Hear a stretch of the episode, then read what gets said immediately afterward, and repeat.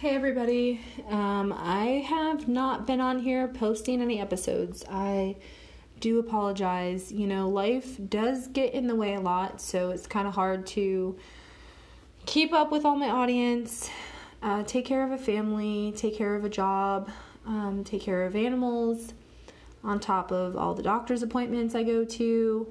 Um, if you do not know me, um, back in April, a few months ago, I was admitted to the hospital. I had a pulmonary embolism in my left lung.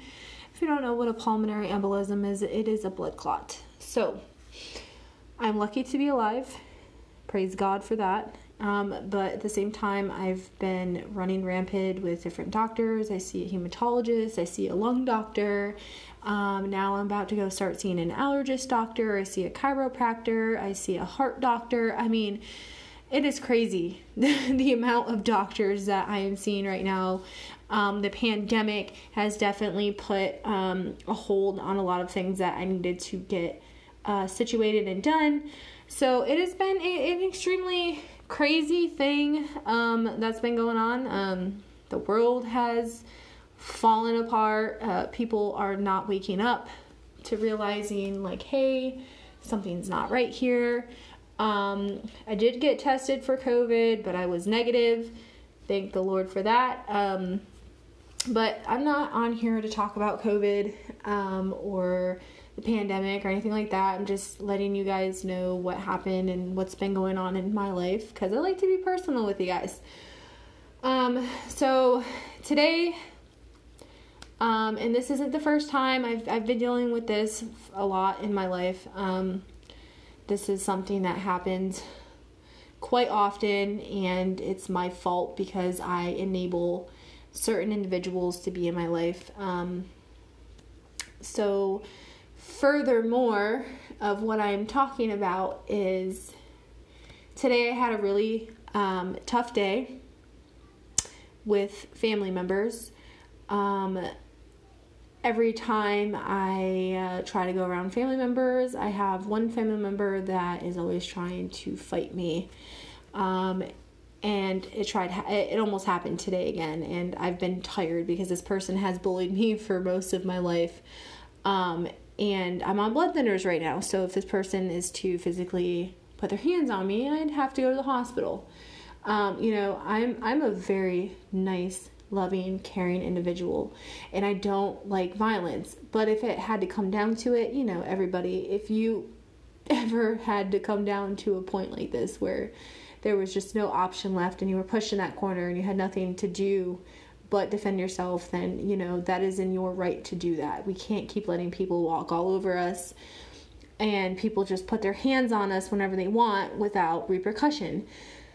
So, thank God it didn't get to that point where it got physical, but it was a point that it continuously happens. Um, and also, you know, other family members, the same thing. Um, non supportive, they enable the other person to do whatever they want say whatever they want, act however they want. And I just, you know, a flip switch today, and it's been doing this a lot lately where like I keep having this this epiphany where I'm just like I'm done, I'm throwing the towel in, my hands are clean, I'm washing them. It's over. I am no longer letting these people continue to be in my life. And you know what? I, I love my family, but there's sometimes we have to have those healthy boundaries. And for me, I just I felt so bad because I was not really taken care of really good when I was, you know, younger, my younger years. Um, and my childhood was really horrible. But you know what? I overcame a lot of things, but the problem with me is when I got out of that situation, I should have stayed gone. But because I have kids and, you know, my kids are involved with them, like, I, you know, I just. Hold on, please. Um, I just didn't take those boundaries into consideration. So, I will be with you in a minute. So, I'm sorry. Anyways, um, so basically what I was saying was is is it doesn't matter if it is a family member and I know it's super hard to stay away from people you care about deeply. But if these per- these these people just continuously cause havoc in your life and they don't change, then it's time to cut them off. And it sounds really really bad and painful because who wants to cut off a close family member? Who wants to do that? Who wants to feel alone and not have anybody and the only thing that you have is that toxic relationship with your family? And you know, after a while, it causes emotional discretion. It causes these instances where you're just like, oh my God, and you are brutally hurt from this person because they just continuously do the things opposite of what they're supposed to do. You know, in general, they're not supposed to do A, B, and C, but they do it anyway. So, this is the things I'm talking about. If this is you and you enable these boundaries, or I'm sorry, if this is you and you're not enabling these boundaries, um, and you continuously have these people, whether it's a family member, whether it's a spouse, whether it's a friend, whether it's your own child, doing these things to you and you keep allowing it to happen and going back after they apologize. Or you know for an in- instance with my my family um it's I don't remember doing that and like the next day everything's fine and they think everything's fine but the damage that they leave behind to me is not fine it's not fine. And then you feel like you have to feel obligated to continuously, you know, be involved in their life because this is your family we're talking about here. Enough's enough. Don't don't do it. Okay? As hard as it may be, as hard as it may freaking be, you can't keep going back and doing the same thing over and over again if nobody changes. I've given my family pretty uh, pretty amount good amount of years. And uh, it just gets worse. Doesn't get better. So, my uh, my advice to you is like, don't let that happen.